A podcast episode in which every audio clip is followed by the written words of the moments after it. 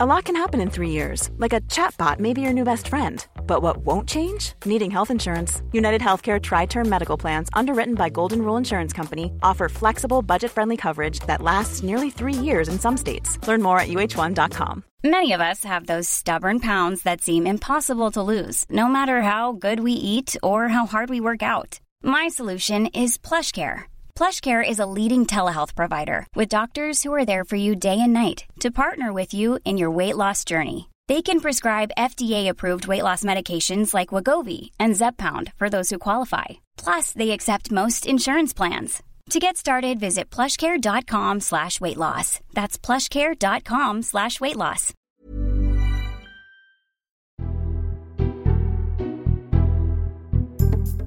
Hello and welcome to the Red Box Politics podcast from The Times. I'm Matt Chorley. This is the first in a two part special to mark Pride Week, looking at the politics of Pride. And as this month marks 50 years since the Sexual Offences Act 1967 decriminalised homosexuality between men in England and Wales, half a century on, where do the battles now lie for the LGBTQ community? In the next episode, I was speaking to Justine Greening, the Education Secretary and Equalities Minister, about what more government needs to do to tackle homophobia. Later in this episode, I'll speak to Labour MP Angela Eagle. But first, I'm joined in the studio by James Holt from Pride, Times columnist Matthew Parris, and SNP MP Stuart McDonald. Welcome to you all. Now, in all the drama of the general election, it went almost unnoticed that Britain elected a record 45 out MPs. That's 7% of the House of Commons, the highest level of representation anywhere in the world. It includes 19 Tories, 19 Labour MPs, and 7 from the SNP. In Leo Varadkar, Ireland has its first gay Taoiseach. Four of Scotland's party leaders are gay. So I suppose my first question is is it any longer a big deal to be a gay politician? Let's start with you, Stuart.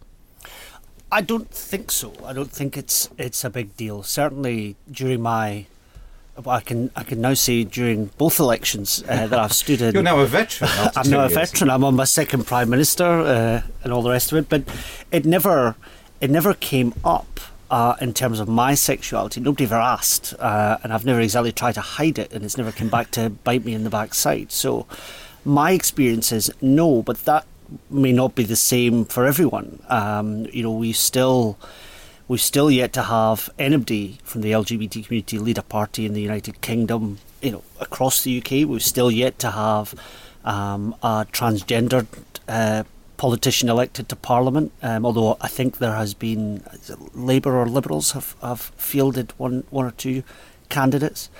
Um, so there's still progress to be made, but is it a big deal? I don't think so. It's not the sort of talking points no. in a way that it once was, and it's particularly uh, striking in Scotland. That uh, yeah, there were four of the party leaders in Scotland are gay, and again, that's not seen as a as a big issue. Who's the fourth? I can think of Kezia Dugdale, Ruth Davidson, Patrick Harvie, David Coburn, who I think is officially the oh. UKIP leader in Scotland. Must we go there? For numerical terms, at least. Uh, okay. What about you, you Matthew? You in in your many staged career, you were an MP at one point. Oh yes. Well, in those days, it would have been completely unthinkable. Uh, there were plenty of gay MPs, and we all knew who they were, but you you couldn't say so. Um, and uh, it would have been career death, and indeed was for Maureen Colquhoun, for instance, in the in the Labour Party. I'm I not quite confident that it's not a big deal any longer. You're quite right, people don't talk about it all the time, but it would be mentioned behind your back. Everybody would know, uh, and it would be thought to be a thing about you. I don't think it would be held against you, and by some it would be would tell in your favour. But it, it does still mark you out, I think. I'm, I'm not sure that I think that's wrong, but I don't think we should suppose that it just doesn't matter anymore. And of course, you famously in 1998 outed Peter Mandelson on Newsnight. By mistake. By mistake, but again because presumably you didn't you didn't consider it a big deal, um, and other people did. Well, no, it's what more the, the world you and I belong to, Matt. Uh, we know lots of things that we think everybody knows, yeah. and we forget the public don't know. And I thought everybody knew that Peter was gay because everyone I knew knew that Peter was gay, and it had been in all the newspapers um, many times over. But it had not really filtered down into the public consciousness. And uh, as soon as I said it and I saw Jeremy Paxman's jaw drop, and that's quite a jaw to to drop. I um, I realised I've made a terrible mistake. I, Peter's been very nice to me ever ever since, but um, I don't. They say he's not a forgiving man. I doubt. I doubt I'm forgiven. But looking back on it, it all just seems so silly. I mean, we just we we both seem so silly to have thought anything of it.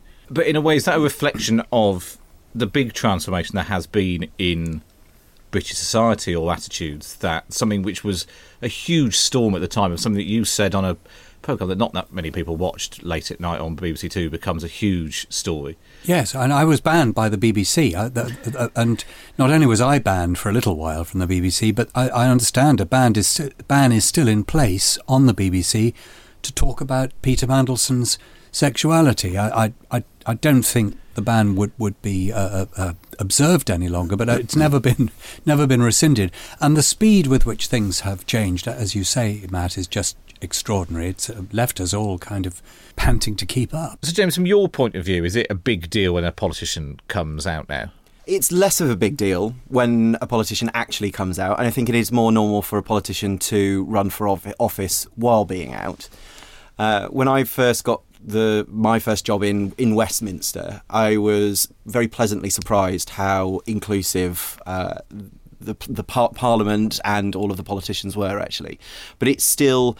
I mean, you are in the public eye, and it's still amongst certain aspects of society still controversial, and the papers will still, to a certain extent, like to create a little bit of a, a frenzy around some people that uh, that do come out. But generally, I think that when you've seen it in recent years, whether it's uh, Justine Greening, for example, and others, that generally it has been um, applauded and welcomed. And it tends to be greeted with a sort of shrug. Yes, it, it is. I think that equal marriage has changed the, the, the national dialogue on a lot of this. It does tend to be greeted with a shrug. And the thing is, that was not the case probably a decade ago. Stuart, what do you think has been the driver behind that change? Gosh, uh, that could be a whole podcast on its own.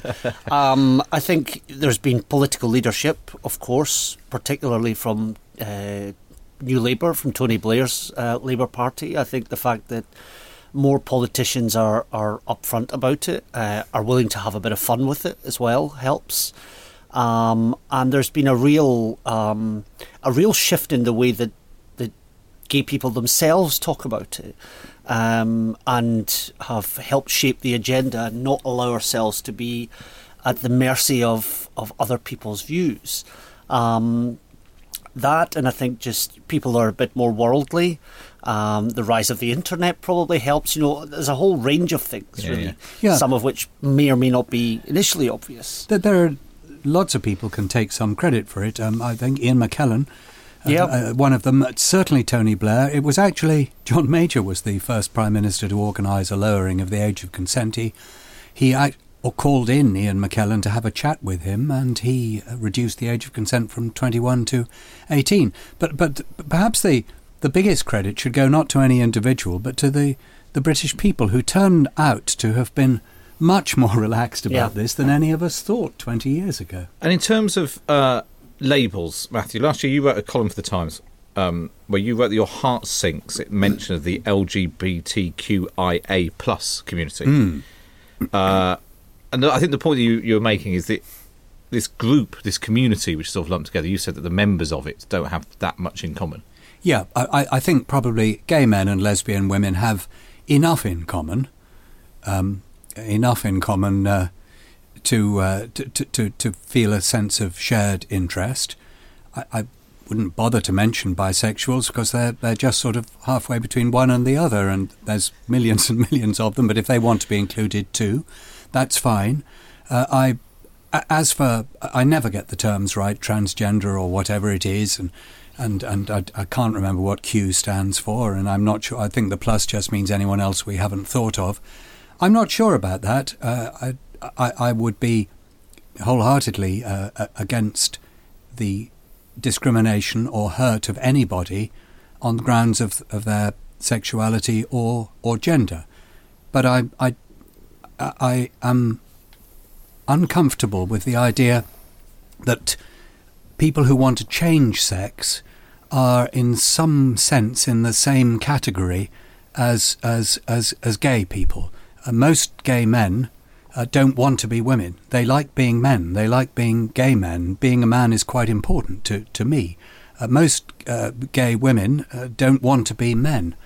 And people who want a different gender from, from the one that they've got seem to me a very deserving and important section of people, but they don't seem to me to, to fit in with, with a, a sort of rainbow coalition. Now, James, from your point of view, Pride speaks for the entire uh, acronym uh, community. yes. Um, do label do these labels matter? I think they do. We use as a standard form LGBT plus, um, which is to recognise absolutely everyone. It is, as has been said, very, a very broad community, uh, and I think that we are stronger together. Yes, we all have our own uh, differences. We all have our own agendas. We have our own different struggles. But I actually think collectively, as uh, as a group, I think that that's part of what we celebrate and what we represent. And it is a genuine challenge sometimes for organisations like Pride and other charities out there to make sure that you don't um, completely uh, end up talking about just the L in the in the G. Um, and there are genuine issues about bisexual and transgender and uh, uh, every other part of the community that's uh, that doesn't get the representation we need. So it's our sort of aim to to do that. Uh, while we're talking about how big a deal is the uh, Pride this year because it's 50 years since decriminalisation? It's a an important milestone, 50 years. Uh, it's worth remembering that it's uh, the anniversary of partial decriminalisation. Course, so 50 yeah. years ago, it, the law was passed that said that it could be two men and it could be done in private. And that sort of didn't include uh, hotel rooms. It also didn't include Scotland and the Isle of Man and various other places. So it doesn't seem that 50 years doesn't seem that long ago, but for many people, it was still illegal to be to be gay. And I think it is one of those big moments of legislation that we need to register and recognise that is a, a milestone in our sort of queer British history, as it as it were. So I do think that that has a, a real historical resonance in this uh, in this year. Stuart, what what do you make of this? How how important are labels and talk of the community and increasingly long acronyms? I think you know I understand where Matthew's coming from, and I, have got lots of friends who think the same thing. It, it, I have to say, it doesn't it doesn't particularly exercise me one way or the other. But the way I kind of look at it is, and Matthew's right in one sense, this is not a new debate. This debate has mm. raged for a long time, particularly with the inclusion of transgender people. Um, some people feel they are their own community, distinct and separate from the lesbian, gay, and, and bisexual community. My view is that uh, our, our, am I as a gay man and the agenda that gay men have, have pushed along with gay women over the last 20, 30, 40, 50 years, is that harmed by the inclusion of transgender people? No, I don't think it is. And I think it's an entirely it's happened in an entirely natural fashion. It's nobody's been forced to join our community. Um, and nobody's tried to keep people out of our community. So I'm I'm relaxed about the fluidity of it. But Matthew's right in one sense in addition, it, which is that we do have very different needs and priorities. Um, you know, there was, I remember when I organised uh, the SNP's first ever LGBT conference, I took a call from uh, someone who worked in the third sector and said, You might want to include I in all your posters and, and all the rest of it. And I said, um, Right, okay. I didn't know any intersex people in the SNP, but I thought, Why not? So I included I in all the material. A colleague of mine who was working on this with me changed it. I then got a, an email from a woman from the intersex community, furious that we had included this, saying, you know, who are you to determine that you speak for the intersex community? So there is a balance to be struck, I think. Yes, you're certainly right that um, needs uh, are different, but actually opinions may be yeah. different. There's, there's um, a, a very lively argument with, within feminism as to whether by hormonal treatment or, or, or uh, by surgical intervention, you can actually become a woman. And some women say you can't, and some say you can. I don't take sides in, in that debate. Uh, so most gay men would feel kind of torn on the question of, of transsexuality and whether you can completely change sex uh, in, in the way that lots of lots of straight people would. Some would think you can, some would think you can't. But if you look at the issue, for example, in North Carolina of the transgender toilets, and, that's a debate that's happening here at the minute. I would just call it a toilet. It's the same toilet you have yes. in the house. You don't have separate toilets for different genders.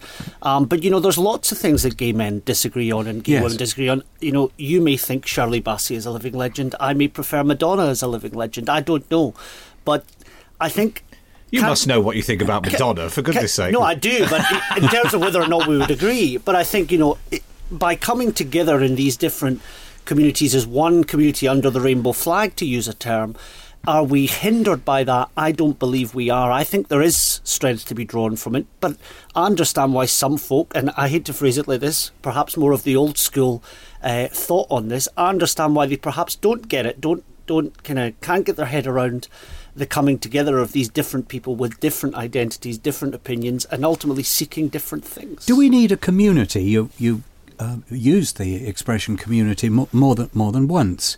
Is there is there actually a, a, community, and is there any need for a community? Well, yes. There's no sort of straight community?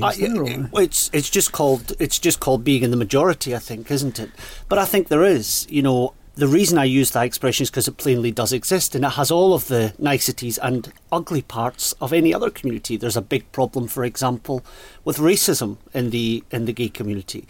I think that there is a need for it because whilst you and I may be able to go about our lives in our nice bubbles and all the rest of it, the reality is there are lots of people out there, particularly young kids, uh, who don't have the networks that, that you and I might have and who oh, could benefit from, there, a, from a community. Yeah, yeah. So I don't, I, you know, I, I don't, I don't think it's a bad thing. I don't think the assumption that it's a bad thing is would be accurate. How many people do you expect at Pride on Saturday? So we've we've got thirty thousand in the actual parade. Yeah. Uh, and last year, the uh, official figures from the authorities believe that we had up to a million people across the footprint. And of course, Pride in London stretches from Regent's Park down through Oxford Circus, Piccadilly Circus. It heads down to Westminster. We take over Soho, Trafalgar Square. Uh, so yeah, I expect that it's going to be a very very busy day. And where will you be? Uh, I will be in the parade for a, a, bit of it. I will be in Soho. I'll be in Trafalgar Square, and it will be. I mean, it is a fantastic day. When we've worked with the authorities before, they do say that it's one of the the most crime-free days on because I think that the atmosphere changes in the in in in London, and people are in a good mood and they're having a good celebration. And we you know, we try to add a little bit of fun to the fact that we're also uh, uh you know at our heart a protest movement too. But I suppose you're not angrily protesting. That's the difference. It's it's not a sort of we want change now. Yeah, I th- I mean this is actually a, for the Pride community and for the LGBT community is an interesting discussion point because of course it comes from a protest movement there are a lot of people that now see Pride purely as a party and a celebration and a celebration of diversity. Whereas you've got to make sure that we we keep a lot of that campaign element, and there will be protests and there will be uh, a number of people that come to Pride to make sure that they continue the, the push for equality from a personal point of view, I think it's actually wonderful that we have the military, for example, and major companies in the parade. Whereas 10 years ago, 15 years ago, it wasn't necessarily even legal to be open in uh, openly gay in the in the military, uh, and now they're in the Pride Parade. And there was lots of companies that would shy away from the idea that they might have gay employees, and now they celebrate it. And there's community groups, and that we can give Volume Two sports clubs. And I just think that it's just a wonderful uh, illustration of, of of London as much as the uh, as the the LGBT community here. Let's talk about the DUP because one of the striking things that happened in the almost immediately the hours after the general election result emerged, and it became clear that Theresa May was going to have to rely on someone. And unlike David Cameron, who turned to the Lib Dems in 2010, she turned the other way and went to uh, the DUP. Remember, this is the p- party where one of its MPs, David Simpson, said in the House of Commons in 2013 in the Garden of Eden it was Adam and Eve, it wasn't Adam and Steve. Uh, Ruth Davidson was straight on the phone to Theresa May demanding assurances that would mean absolutely no decision on LGBTI rights. Were either of you surprised by the reaction to the DUP deal or the way that quite quickly it came on to the fact that it was a bad thing that Theresa May, the leader, the Prime Minister, the leader of the Conservative Party, was seen to be aligning with a party which had those views on homosexuality.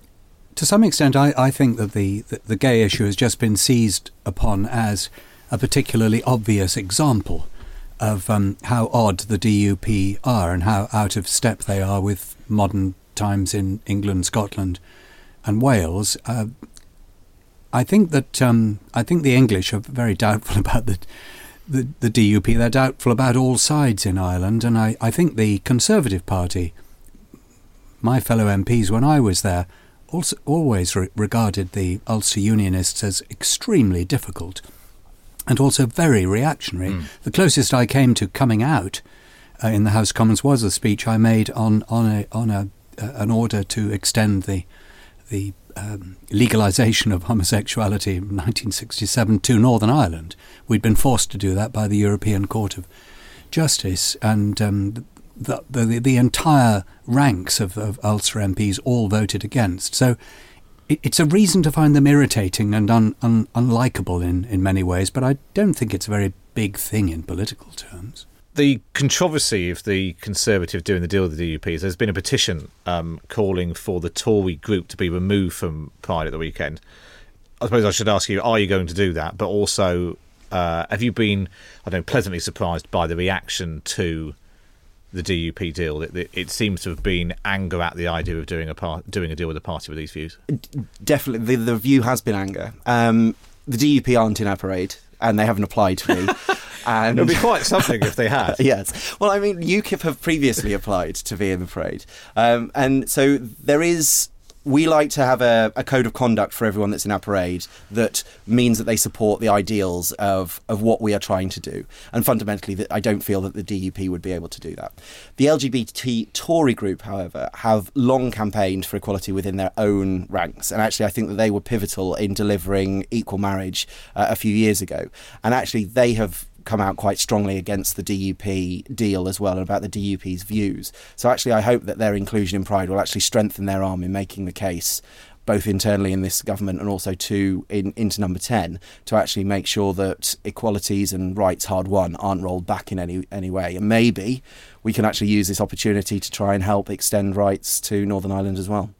I think it's what, what it shows. I think is how ignorant people on the British mainland are of politics in Northern Ireland. Yes, yeah, that's um, true. Their, yeah, view, yeah. their views, you know, I find their views abhorrent, clearly, but their views are clearly not that unusual in political circles in Northern Ireland. Um, do I do I get the concern? Yes, I do, um, and the reason for that is actually much bigger than just what's happening on these islands. What what the the politics in France have shown, politics in the United States have shown, uh, is that for all the progress that has been made on social issues like gay rights, there is always someone out there willing and able to roll that back. Um, so, do I understand the nervousness? Yes, I do. I think it's amplified by social media, um, and I I suspect there won't be any receding of gay rights. I I, I, I don't think that will happen. Uh, but I understand why folk were nervous about it. And as the question you ask, you know, were we surprised that people seem to think the Prime Minister had got this so wrong? Um, no, I, I, wasn't surprised, I have to say, but I, I, don't think it will come to, you know, gay rights being rolled back. The next thing you, you um, opposition politicians can do if you want to make mischief after the great success with the abortion amendment mm. is um, amend something or other to allow gay men who want to marry to have their fare paid by the by the by the government to come over to England to get married. I mean, Matthew, that's, that's a very good idea. And I've, I've come I've come out in the top twenty for private members' bills. So there you are. what an excellent idea! What an excellent um, idea. Then let's look um, abroad and what's happening. Uh, interestingly, Germany's just voted in favour of same-sex marriage. What what do you? Let's start with you, Matthew. What do you? How do you feel when you look abroad at the it, different attitudes. It, it's such a patchy uh, picture. Uh, uh, Germany, yes. The Australians still haven't seemed to be able to bite the bullet and are all at sixes and sevens over it. But there are so many countries in the world where homosexuality is not illegal, but in many places punishable by death.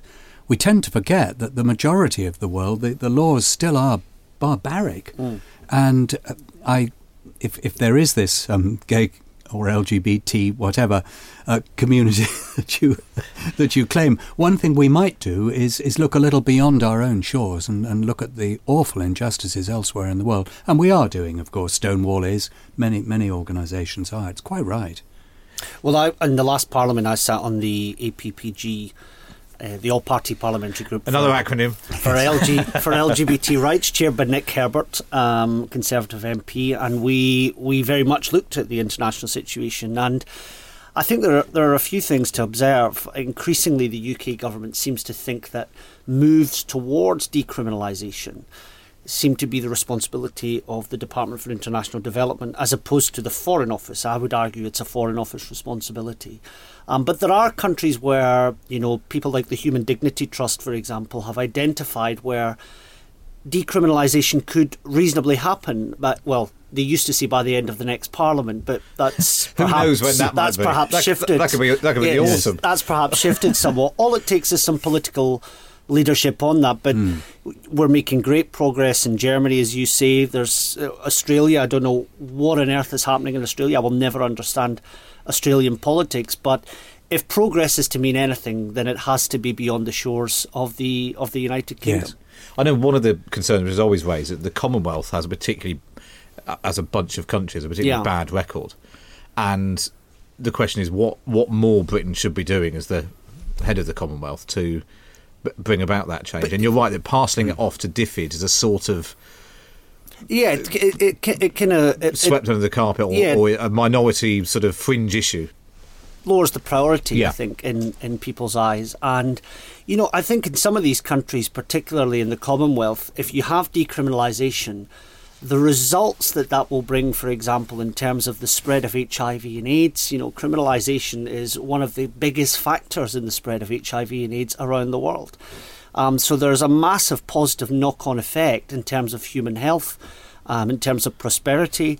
Um, I just wish that, you know, political leaders would see that and, and try and seize those opportunities. If we're going to have this great new relationship with the Commonwealth post Brexit, perhaps that could be one of the high priorities. Africa's a big problem. it, it is particularly Africa, and uh, n- not only uh, African traditional uh, tribal attitudes, but now reinforced with by missionaries and Christianity, have mm. produced a very malign cocktail. And the difficulty is the other sore issue with Africa is colonialism and colonial attitudes, and we we do have to take care not to be telling people what to think or what to do as as the previous colonial masters. So I think it's a delicate line. Yeah, absolutely. Walk, but but it's one we must try to walk. I absolutely. I mean, particularly one where the church in this country ties itself up in knots every time it tries to yes. every time it tries yes. to discuss it, and in countries where religion and politics are even more entwined, then it's mm. even it's an even uh, trickier Subjects. But even even in the United States, you know, people it's held up as this beacon of progress. Um, Is it still? It's it's. uh,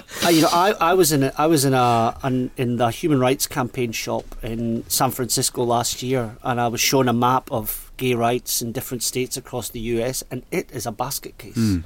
Let's move on um, for a moment and discuss. Uh, go b- back to domestic issues and what's happening in Britain. There has been a rise in recorded levels of homophobic hate crime. In London, they were up nine percent to more than two thousand the year to April.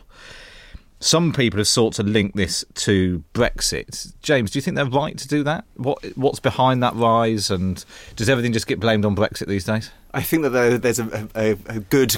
Uh, a good reason for that to a certain extent, but it's been just being talked about uh, much more. And I think that the prominence of these issues has become more prevalent in the media and so on and so forth. And therefore, I think people are discussing it and more aware of it.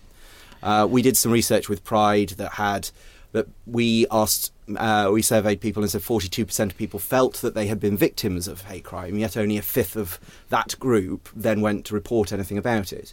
So I think that the awareness is there um, and it seems to have increased in the past couple of years. But whether it's actually uh, specifically related, I, I, doubt it. On on Brexit, I I think I think that the whole Brexit thing has gone hand in hand with a large number of people who may have somewhat reactionary attitudes, feeling that at last they can speak and that there are millions more like them. Um, and they have on Brexit, and some of them are on, on gay rights too. But I wouldn't think it's a very big effect.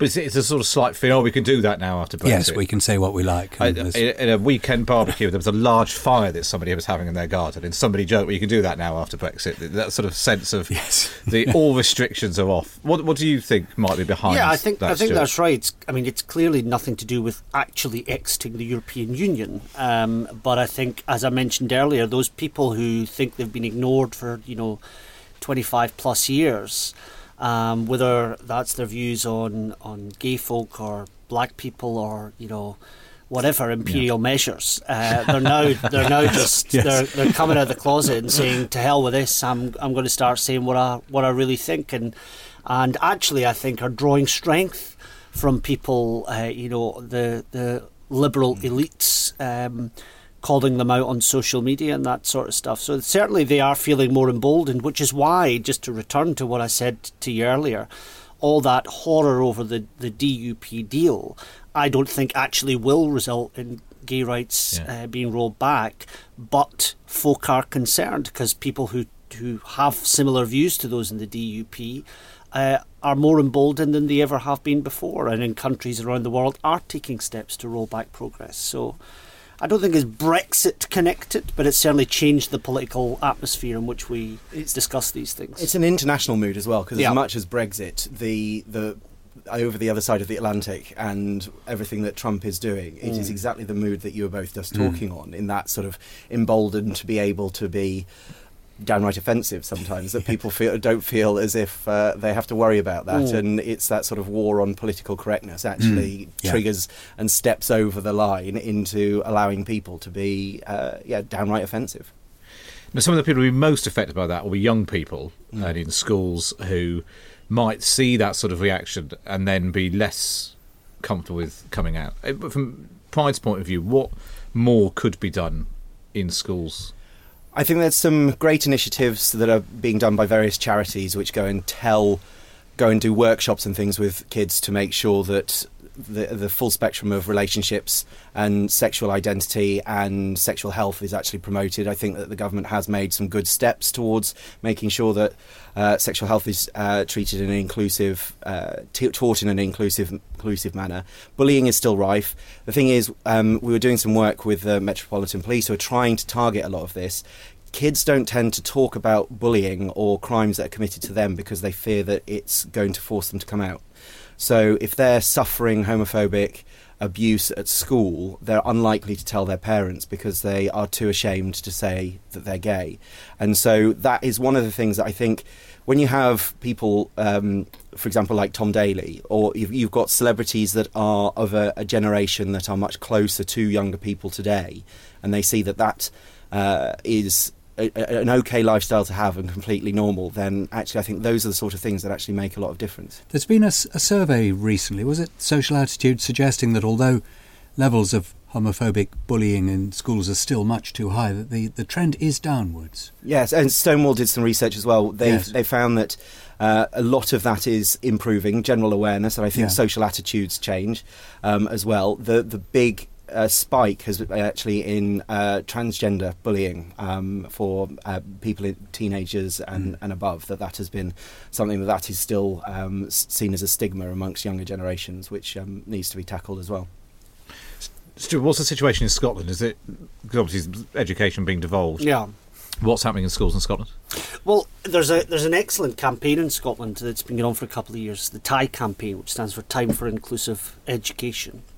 Um, and they've been talking about all the all the stuff that you've just been talking about, trying to get changes in the Scottish education system. The Scottish government is very much moving in the right direction. Um, could go a bit quicker, in my view, but it's very much moving in the right direction. I think looking at education and sexual health in particular, because again, that sexual health policy has devolved. Looking at what's happening in, in England as an outsider, if I may call myself that, um, there is a there is a slightly odd approach the government seems to take to education as far as sexual health goes, and in actual fact, sexual health more generally. If you take two issues, you know the the drug PrEP pre-exposure prophylaxis, which has been shown to be hugely successful in reducing the transmission of HIV, The Scottish Government was the first in the UK to say we're going to provide that on the NHS. The Welsh Government have followed suit. And the UK government, NHS England, wanted to do all these surveys and pilots and tests, which had already been done um, anyway, and were really dragging their heels. And finally, they've come to a point where they're going to do this. But at the same time, they moved legislation in the House of Commons to try and ban poppers, which give you about a 10 second rush of blood to the head and do you no damage whatsoever. So, looking at it from the outside, I'm thinking, what on earth are the priorities of this government as far as sexual health and education are concerned, a bit upside down in my view. So uh, I hope to use my position coming down to London a few days a week to help enlighten um, our colleagues in the Department for Health.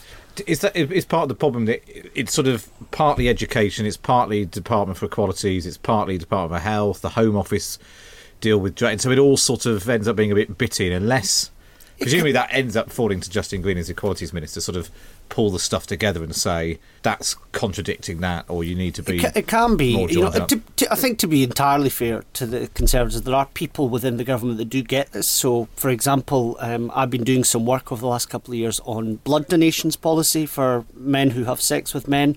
There are good people in the in the government who understand the anomaly here, and in actual fact that it's not sustainable, not just from an equality aspect, which is actually the weakest argument in my view, but from a science and a health um, uh, viewpoint, it's unsustainable. So there are folk that get it, um, and progress is being made. But I think uh, you know if you take that issue of PrEP, which massively helps the gay community, not exclusively but massively, if that was something that was about straight white men, there'd be no debate, there'd be no trials, there'd be no need for pilots. It would just get done, uh, and that feeds through I think, to young people. Um, and I think it's helped not just by education, but the way young people get their education now is not really in the classroom. It's on YouTube. It's listening to young gay YouTubers, uh, podcasts, perhaps just like this one. And I think that us crusty old people need to get our heads around that and realise that that's where folk are getting their education. And that comes with it massive benefits, but also enormous risks as well. Because you can't control it in the way you can't might control, control the national yep. curriculum. Ever catch yourself eating the same flavorless dinner three days in a row? Dreaming of something better? Well, HelloFresh is your guilt free dream come true, baby. It's me, Keke Palmer. Let's wake up those taste buds with hot, juicy pecan crusted chicken or garlic butter shrimp scampi. Mm. Hello Fresh. Stop dreaming of all the delicious possibilities and dig in at HelloFresh.com. Let's get this dinner party started.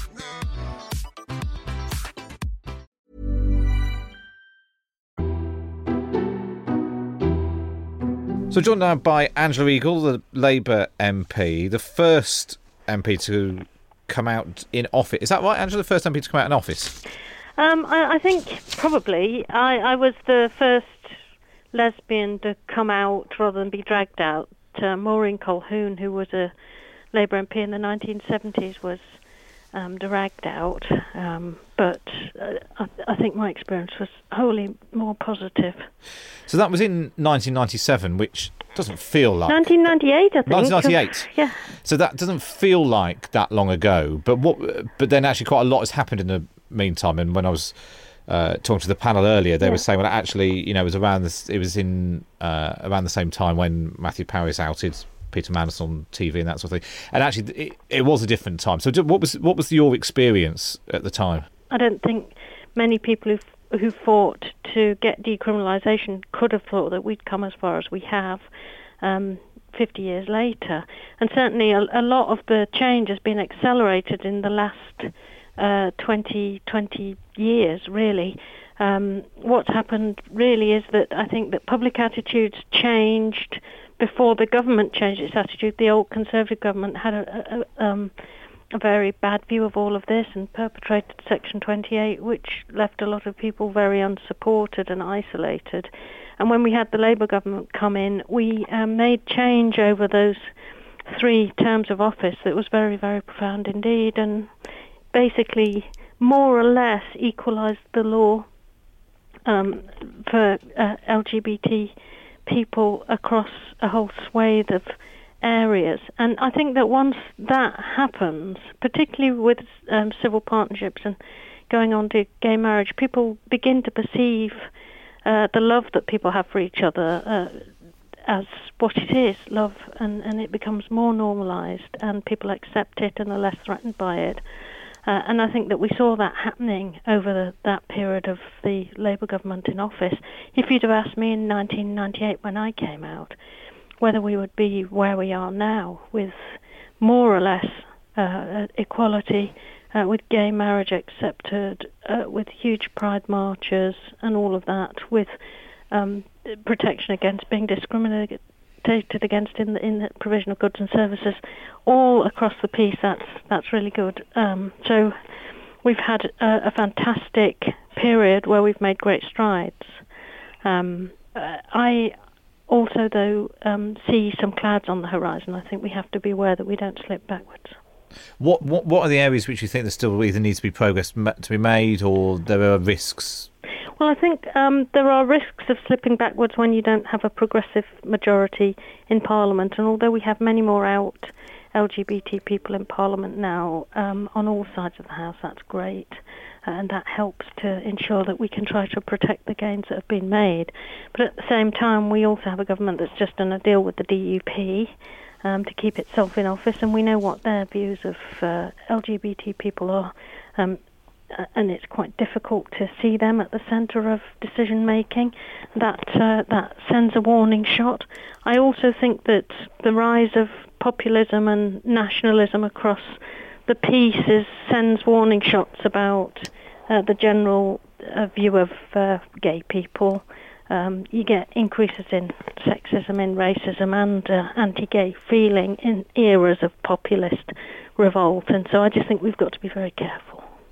One of the people who's been particularly outspoken about the DUP deals, Ruth Davidson, who, of course, you shared a platform with during the yeah. EU referendum campaign, and yeah. the the famous quote that she used when uh, it was. well, suggested... I would have shared a platform with her, but she stopped it happening. well, this is when she was discussing it with uh, Sir Craig, as he is now, Sir Craig Oliver, mm. former spin doctor from uh, Number Ten, and her reaction was. Uh, Angela and I are very similar. Are you, are you sure you want two shovel-faced lesbians on the same stage? How did you feel when you heard her? Heard well, she can speak for herself. but see, seeing um, seeing Ruth Davidson, I mean, she couldn't in, many ways she couldn't be more different to the sort of pre ninety seven Conservative Party that the, the, new Labour government in so many ways was sort of reaction against.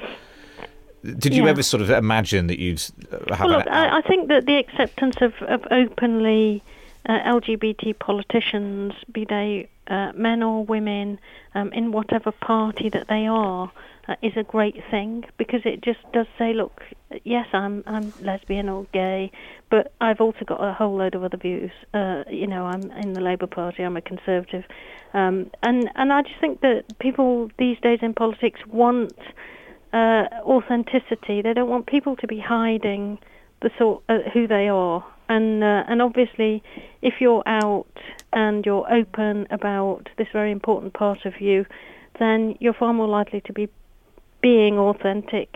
Uh, and I think that people pick up on that and they respect you for it. Well, that's all we've got time for this week. As ever, sign up to my morning email briefing at thetimes.co.uk forward slash redbox. Plus, don't forget to subscribe to the podcast on iTunes on your Android device so when the next episode with Justine Greening drops, it will show up immediately. But for now, my thanks to all of my guests Stuart McDonald, Angela Eagle, Matthew Parris, and James Holt. And for me, Matt Chorley, it's goodbye.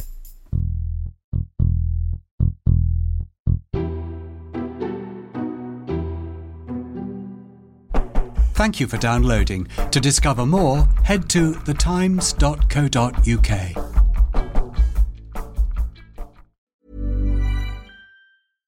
Ever catch yourself eating the same flavorless dinner three days in a row? Dreaming of something better? Well, HelloFresh is your guilt free dream come true, baby. It's me, Keke Palmer. Let's wake up those taste buds with hot, juicy pecan crusted chicken or garlic butter shrimp scampi. Mm. Hello Fresh. Stop dreaming of all the delicious possibilities and dig in at HelloFresh.com. Let's get this dinner party started.